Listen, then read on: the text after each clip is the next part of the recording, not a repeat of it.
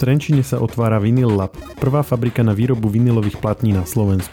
Čo viedlo jej tvorcov k tomu, aby sa zamerali práve na toto pre mnohých staromódne médium? Ako náročné je v 21. storočí vybudovať tovareň na vinily? Prečo záujem o platne vo svete rastie a udrží sa, alebo je to bublina?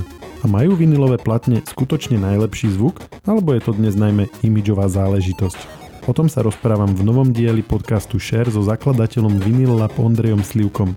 Ja som Maroš Žovčin. Ondrej, vítam ťa v našom podcaste, ahoj. Ahoj, ahoj. Poďme rovno na to. Povedz, že ako si sa dostal k myšlienke urobiť e, fabriku na, na vinily? No tak základ je asi tam, že som vyrábal vinily kusovou cestou, to znamená trošku iná technológia od roku 2012 a keď v roku 2015 prišla firma New Build s novým typom stroja, ako keby s remakeom starých strojov z 80. a 70.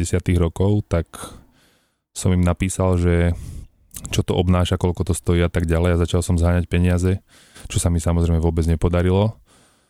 A skúšal som to potom ďalej, no, až kým sme neprišli k tomu, čo je dnes.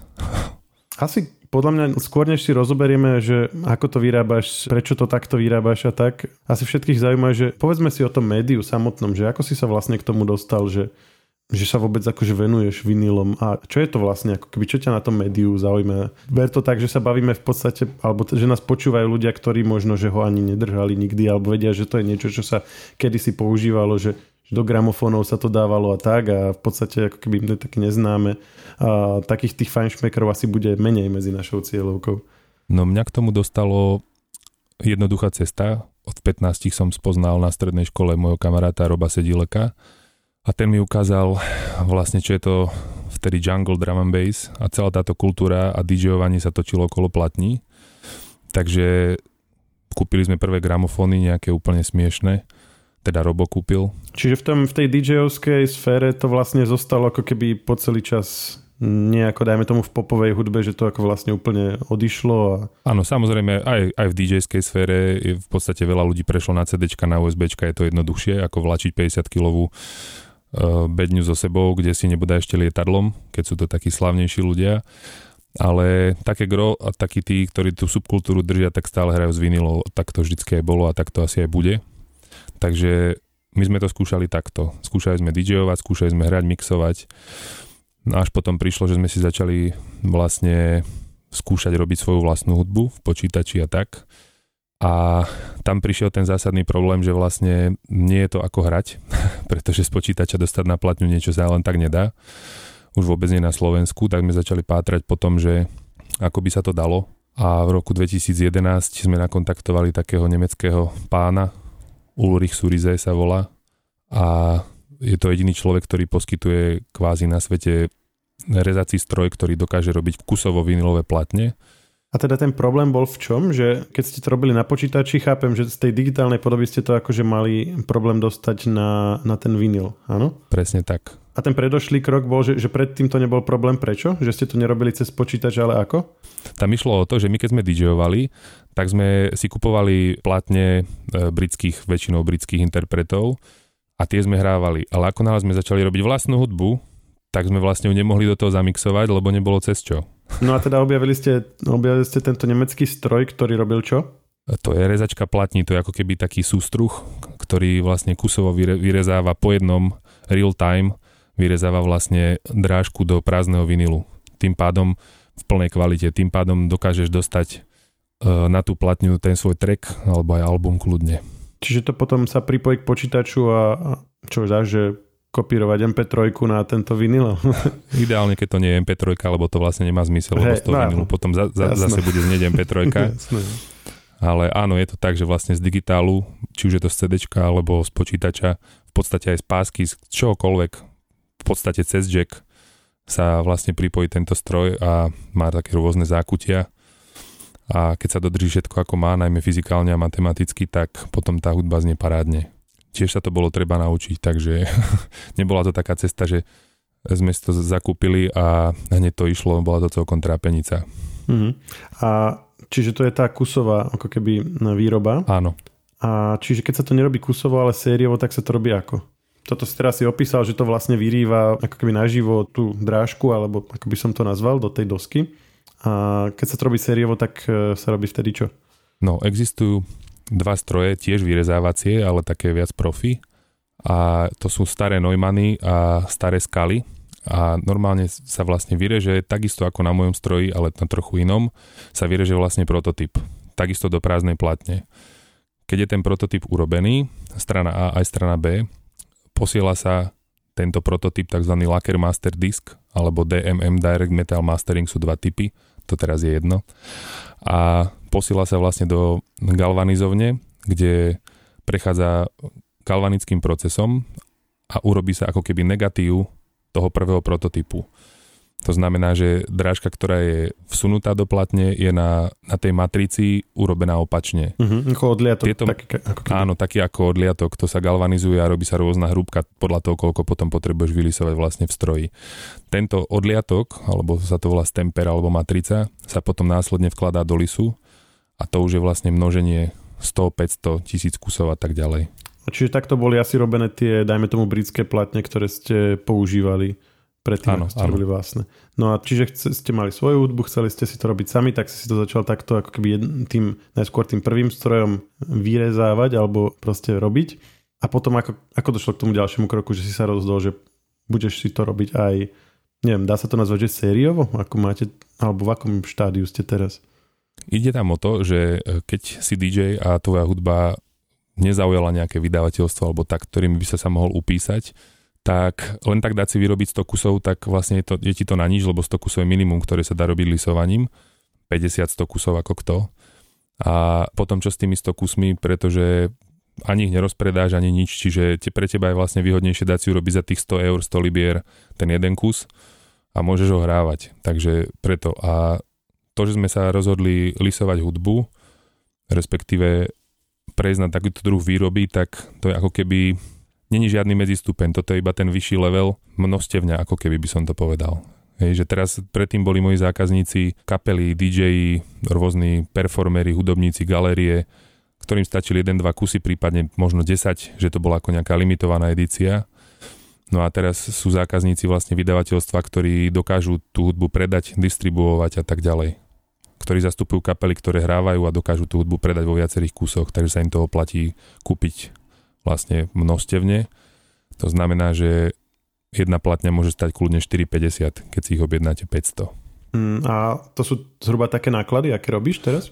My sme sa dali na cestu, že náklady od 100 do 500, čo je ako keby najmenšie možné nastavenie kvôli tomu, že my máme veľmi radi subkultúry rôzne, to znamená, my sa trošku tak kafreme do experimentálu a elektroniky a tak ďalej, metal, hip-hop, čokoľvek. A zrovna tu vznikla tá medzera, že tieto malé labely, tieto vydavateľstva si nemajú kde dať vyrábať svoju muziku, pretože minulý rok vznikla taká zvláštna situácia, že veľké labely, ako sú Universal a tak podobne, vykúpili sloty na výrobu vo veľkých fabrikách po celej Európe, v podstate po celom svete a tým pádom... Na výrobu vinilov? Áno, fabriky rozviazali kontrakty s malými vydavateľstvami a tie teraz nemajú kde robiť platne. Respektíve majú, ale čakacie doby sú 3 čtvrte roka až rok na výrobu vinilu. No počkaj, ale to je zaujímavé. Čiže tie veľké vydavateľstva, ktoré sme hovorili na začiatku, že vlastne boli vinily, potom prešli na CD, teraz streamovanie, online hudba, že, že odrazu sa o ne začali znovu zaujímať?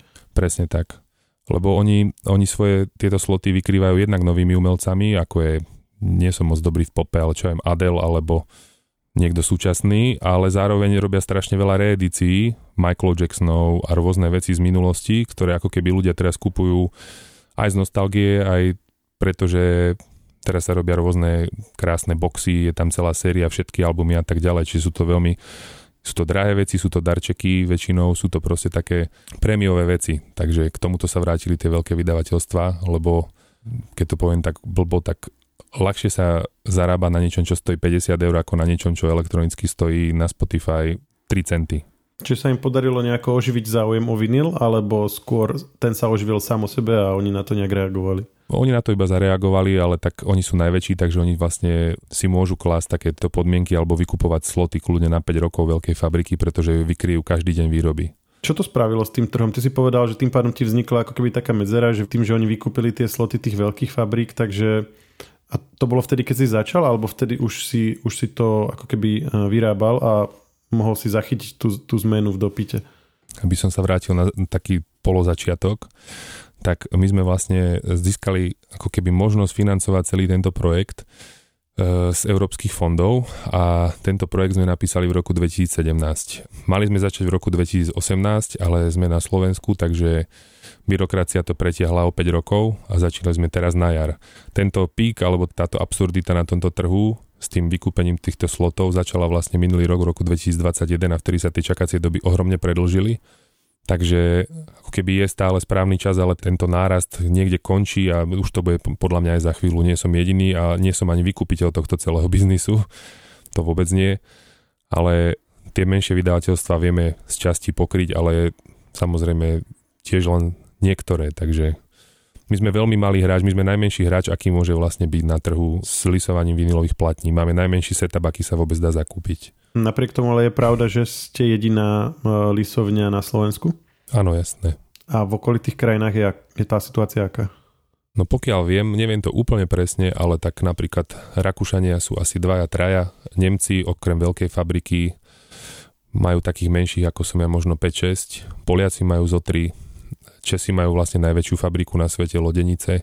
Ale to sú tie veľké, áno? Pre tie, pre tie veľké Áno, štúdie. to sú tie veľké, áno. Francúzi, takisto Holandiania. Uh-huh dokopy možno v Európe nejakých 30 lisovní, ale rôznych veľkostí, od takých ako sme my až po tie najväčšie obrovské. A aké náročné je vybudovať takú lisovňu? Že, že sú vôbec tie ako keby súčiastky dostupné, alebo, alebo musíš ako keby pátrať po veciach, ktoré sa lebo je to stará technológia, že či si nemusel ako keby hľadať po tých starých ako keby zdrojoch súčiastok alebo niečo. Toto je všetko urobené tak, že všetko je moderné a na novo, hej. Čiže má to displeje, má to rôzne senzory, čidla a tak ďalej ale skôr z toho hľadiska, že nie som v tom sám, sme v tom viacerí, ale musel som do toho zapojiť ešte možno ďalších 100 ľudí, pretože pochopiť to celé, akože, ako to celé vlastne nainštalovať, ako to celé funguje, tak to bol trošku problém. Ani nie takový tomu, že nemáme technické vzdelanie, všetci máme nejaké iné. E, môj kamož Robo je programátor, Kamil je elektrikár a tak ďalej, čiže v podstate bolo treba pochopiť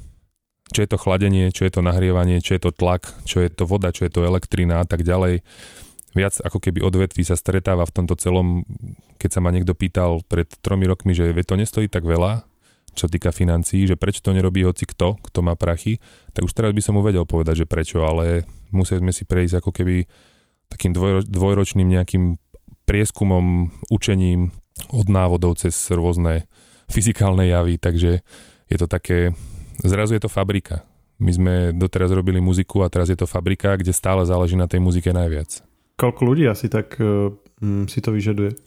Momentálne sme traja, ale neviem, či to dokážeme ako keby obslúžiť dostatočne. Myslím, že by nás mohlo byť tak do 5. To znamená, že jedna vec je lisovanie, druhá vec je technická stránka, starať sa o tie mašiny. Ďalšia stránka je kompletovanie, počítačová práca, grafika a tak ďalej. Čiže tým, že robíme aj s obalmi, tak je to keby viac takých odvetví, ktoré potrebujem pokryť a zároveň aj sa pri tom lisovaní a kompletovaní trochu aj striedať, lebo nie je to úplne sranda robiť tú istú činnosť 5 hodín, takže nejak aj my sa to musíme trochu naučiť.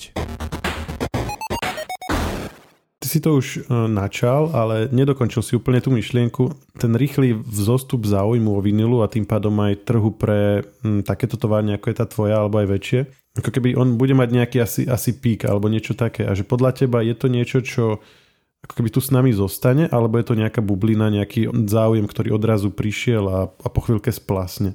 Nedá sa to nejak úplne predpovedať, ale keď sa nad tým akože veľakrát o tom debatujeme s rôznymi ľuďmi, tak žiadny iný nosič kvázi teraz neexistuje. Akože sú samozrejme nadšenci, ktorí majú radi zvuk CD a tak ďalej, to nikdy nevymizne, ale všade sa začalo streamovať, v autách sa streamuje, e, doma sa streamuje, v podnikoch sa streamuje, ako keby nosič už je potrebný len preto, že je to aj nejaká prestíž, keď kapela má takýto typ nosiča, zároveň je to kus umeleckého diela, lebo väčšinou niekto pracuje na tom obale, nejaký grafik alebo nejaký maliar a tak ďalej. Je to nejaký artefakt, ktorý sa ako keby dá odložiť. Takže myslím si, že len tak toto nevymrie a neviem si predstaviť, čo by to nahradilo. Vôbec netuším, že čo by to mohlo byť. Boli tu rôzne pokusy o HD vinyl, o... DVD audio. Áno, presne tak. A zatiaľ sa nič moc neuchytilo, čiže analogová cesta je ako keby e, vymíňaná, alebo ako by som to povedal. Zatiaľ nikto nič akože lepšie nevynašiel, no tak uvidíme, či sa niečo stane, ale nedá sa to nejak moc akože dopredu povedať. Ale samozrejme tento nárast bude niekde mať koniec a myslím si, že potom to bude na také rovnakej úrovni stále plápolať ďalej. Toto mi dáva zmysel, že mať mm, vôbec, že nejaký nosič, aby, aby proste si mohol mať niečo doma alebo aby si mohol niekomu niečo darovať. Že mať proste niečo, niečo fyzické. Má to aj taký iný rozmer, že napríklad ja to tak používam, že ja chodím veľa na koncerty a mne keď sa páči tá kapela, tak automaticky si ten nosič kupujem a je to priama podpora tej kapely. To znamená, že jej ide najviac peňazí z toho, že som si to ja kúpil a ja zároveň mám na nich spomienku, nosič, hudbu a tak ďalej. Čiže vnútri bývajú rôzne e, plagáty, rôzne vecičky, ktoré sú veľmi pekné. Takže kúpa platne je priama podpora ako keby tohto biznisu, to znamená music industry. Hoci de facto, keby predávali nejaký merch alebo niečo, by to akože v princípe bolo to isté, len je to také akože symbolickejšie, áno, áno. lebo je to, je to hudba. Áno, väčšinou to tam býva, že tam je aj merch, na tých koncertoch sú tam trička, odznaky, rôzne veci, ale kúpou tej vinilovej platne vlastne naozaj priamo podporíš tú kapelu, to vydavateľstvo. V podstate aj mňa a celý ten ako keby ten zoznam tých ľudí, ktorí sú v tom music industry, nahrávacie štúdia a tak ďalej. Hm, čiže to je taký ten symbolický význam e, toho celého, ktorý akože mne osobne dáva úplne zmysel. E, čo sa týka e, toho technického, spomínali sme viaceré médiá, ty si napríklad aj spomenul, že v tej MP3 to tam nenahrávať, že to by bola škoda, tak Skúsme k tomuto sa pobaviť. E, prečo vôbec e, naďalej používať vinyl z toho technického hľadiska? Tam sú ako keby takí tí zastancovia a potom sú, potom sú takí tí, ktorí hovoria, že vlastne akože teoreticky je to síce kvalitnejšie, ale reálne akože to aj tak nikto nespozná. E, ty v tomto asi tak kde, kde stojíš v tejto celej debate? To, že to nikto nespozná, tak ja to spoznám za prvú sekundu tej nahrávky a myslím si, že takých je oveľa viac, určite 20-30% ľudí to určite spozná. Je tam diametrálny rozdiel. Na plátňu môžeš dostať vlastne akýkoľvek zvuk od 20 do 30 tisíc Hz, ale problém celého toho obmedzenia nastáva v prehrávaní, to znamená v playbacku, takže tá ihla a ten prenos cez tú ihlu má vlastne obmedzenia. Tam niekde na 13 tisíc vlastne ako keby prudko padá platňa, je tam menej výšok a tak ďalej. Ale nie je to žiadne obmedzenie, pretože keď tá hudba dobre zmastrovaná, tak práve podľa mňa je ten zvuk e, oveľa priateľnejší ľudskému uchu. Není to uškriekané, basy sú, tak ja to volám, že zamatové. Je to úplne niečo iné, pretože analogový zvuk nemá orezy, nemá žiadne straty, takže tam je tá veľká výhoda toho celého. A v čom sú tie straty? Straty sú v tom, že keď si predstavíš taký ten normálnu sinusoidu ako wave, ktorý je vlastne každý track, tak keď máš takéto čísielko v digitále, že 44 100 alebo 48 tisíc, ak si to už niekde videl, to znamená, že software pochopí každú jednu sekundu toho záznamu, rozkrája na 44 100 malých samplov. Ale ten wave je oblúčik. To znamená, že vlastne software ho musí nakrájať a tým, že ho nakrája, tak už nie tá linka plynulá, ale už tam robí zúbky ako keby. Čiže čím, čím máš kvalitnejší digitálny záznam, tým máš to číslo vyššie môže byť až 96 tisíc. To znamená, že za jednu sekundu ho nakrája na 96 tisíc krát a tie zúbky sú oveľa menšie, ale vždy sú tam tie zúbky. Volám to zúbky, ale vlastne myslím schodíky. To je to, čo je na CD, že 44, na tých DVD audio spomínaných je to tých 96. Áno, áno, tak je to. To znamená, že vlastne koľko samplov v jednej sekunde, ako to software dokáže prečítať. A teda analog nemá ani 44, ani 96, ale má to vlastne akože full. plynule. Uh-huh. Áno, plynule. No a už, už ale aj medzi tými 44 a 96, keď sme spomínali to DVD audio, tak tam sa vlastne hovorilo, že to ako keby je už mimo toho rozsahu, čo ako keby ľudské ucho nejak zachytí. No, môj názor je taký, že aj čo to mám otestované, tak uh, je to možné počuť, ale tak by som povedal, že v laboratórnych podmienkach ale, alebo pri zostavách, ktoré používajú takí zarytí hifisti, že naozaj sú v tom naliate tisíce. Odposluchová miestnosť, rôzne, rôzne aspekty akustiky, ak, aby sa to dalo vlastne zistiť, ale pri bežnom odposluchu doma v obývačke to nemá žiadny význam. Podľa mňa. No jasné. A uh, tým pádom hovoria ti niečo také, tie, predpokladám, tie streamovacie služby, ktoré sa snažia práve tieto vysoko kvalitné nahrávky nejak akože zbierať a, a používať. Je to niečo, čo má podľa teba zmysel a v kontexte napríklad aj vinilu, že či je to ako keby že väčšia konkurencia pre ten vinil než, než klasické streamovacie služby, ktoré majú povedzme buď MP3 alebo nejaké ich obdoby.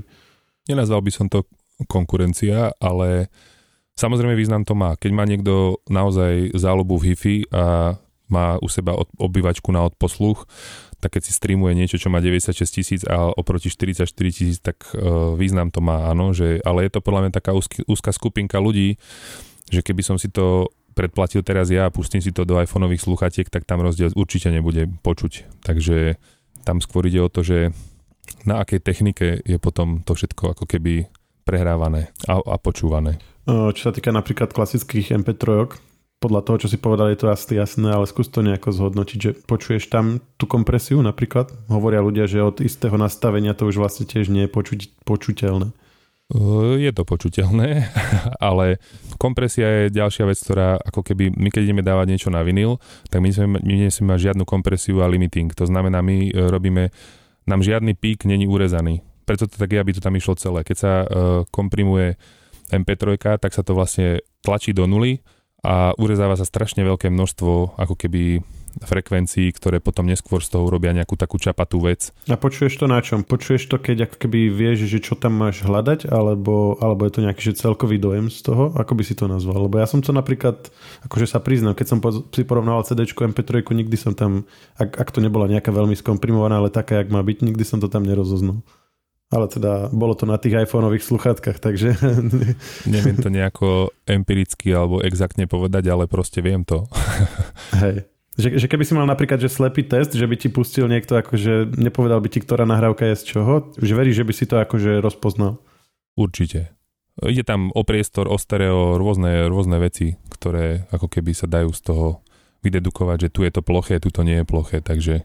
A ešte jedna vec k tomu prehrávaniu vinilov ako keby oproti uh, digitálu tam je tá nevýhoda, že to je celé analogové, čiže si ako keby, aspoň teda tak ako to chápem ja, že si ako keby závislí na tom, že všetky tie spoje budú, proste nebude, nebude tam žiadny zlý konektor, ktorý bude šušťať alebo niečo, nejaký kábel moc dlhý alebo tak. V praxi je toto problém? Nie, nie, nie je to problém.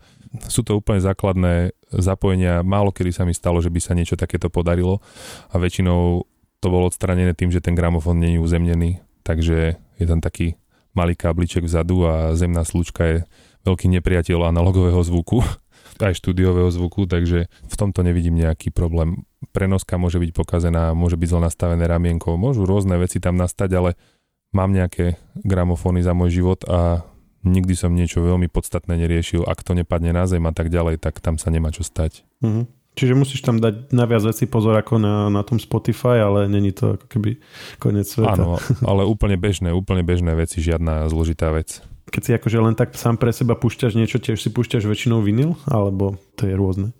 No keď idem na bicykli, tak nie. Ale, ke, ale keď som, do, mne sa to už stalo trošku takým, ja mám také profesionálne deformácie, že viem si vypočuť vinyl, viem z toho mať aj radosť, to musí skôr tak uh, s kamarátmi na záhrade alebo tak ale ako náhle už sa mi to dostane do štúdia alebo do môjho pracovného prostredia, tak uh, počúvam, analýzujem, hľadám chyby, riešim, či je to správne a tak ďalej. Čiže viem si vypočuť, mám z toho radosť, ale najradšej mám, keď to je interpretované v podstate na veľkých stageoch, keď naozaj tie rifle vejú, takže tam, tam to mám z toho najväčšiu radosť. keď je tam plná dynamika proste má to odpich, alebo ako by som povedal. Že, že to prostredie tiež ako keby dodáva tomu áno, tú, áno, áno, tú áno. atmosféru. Mhm. A máš aj opačný problém? Takú tú profesionálnu alebo nejakú audiofilskú deformáciu, že, že keď si na tom bicykli alebo v tom aute a pustíš si niečo, tak že nesústrieš sa to, lebo si naštvatý, že keľu, že toto je tá kompresia, alebo vieš sa na to pod, po, Nie, nie, to vôbec, to vôbec, to je úplne normálna vec, to sa nedá vytesniť, to by bolo to by bolo príliš radikálne vytesniť, akože digitálnu hudbu to vôbec. Čiže není si v podstate proti digitálnej hudbe, len ako keby máš... Nie, nie, vôbec nie. To sa nedá, iba, iba si viem zhodnotiť, že čo je čo, ale vôbec nie som žiadny odporca digitálnej hudby, to vôbec. To by som bol vlastne aj proti sebe, takže... Vlastne áno, hej. Ďakujem ti, Ondrej, že si si na nás našiel čas. Bolo to zaujímavé. Želám ešte pekný zvyšok dňa. A ja ďakujem za rozhovor, majte sa a dovidenia. Technologický podcast Share pripravujú spoločne internetové magazíny Žive.sk a Herná zóna.sk. Podcast Share nájdete vo všetkých podcastových aplikáciách vrátane Apple Podcasts, Google Podcasts či Spotify. Nové časti sa objavujú v podcastovom kanáli aktuality.sk. Ak nám chcete niečo odkázať, doplnite nás alebo sme povedali niečo zlé a chcete nás opraviť, môžete nám napísať na podcasty zavinačžive.sk.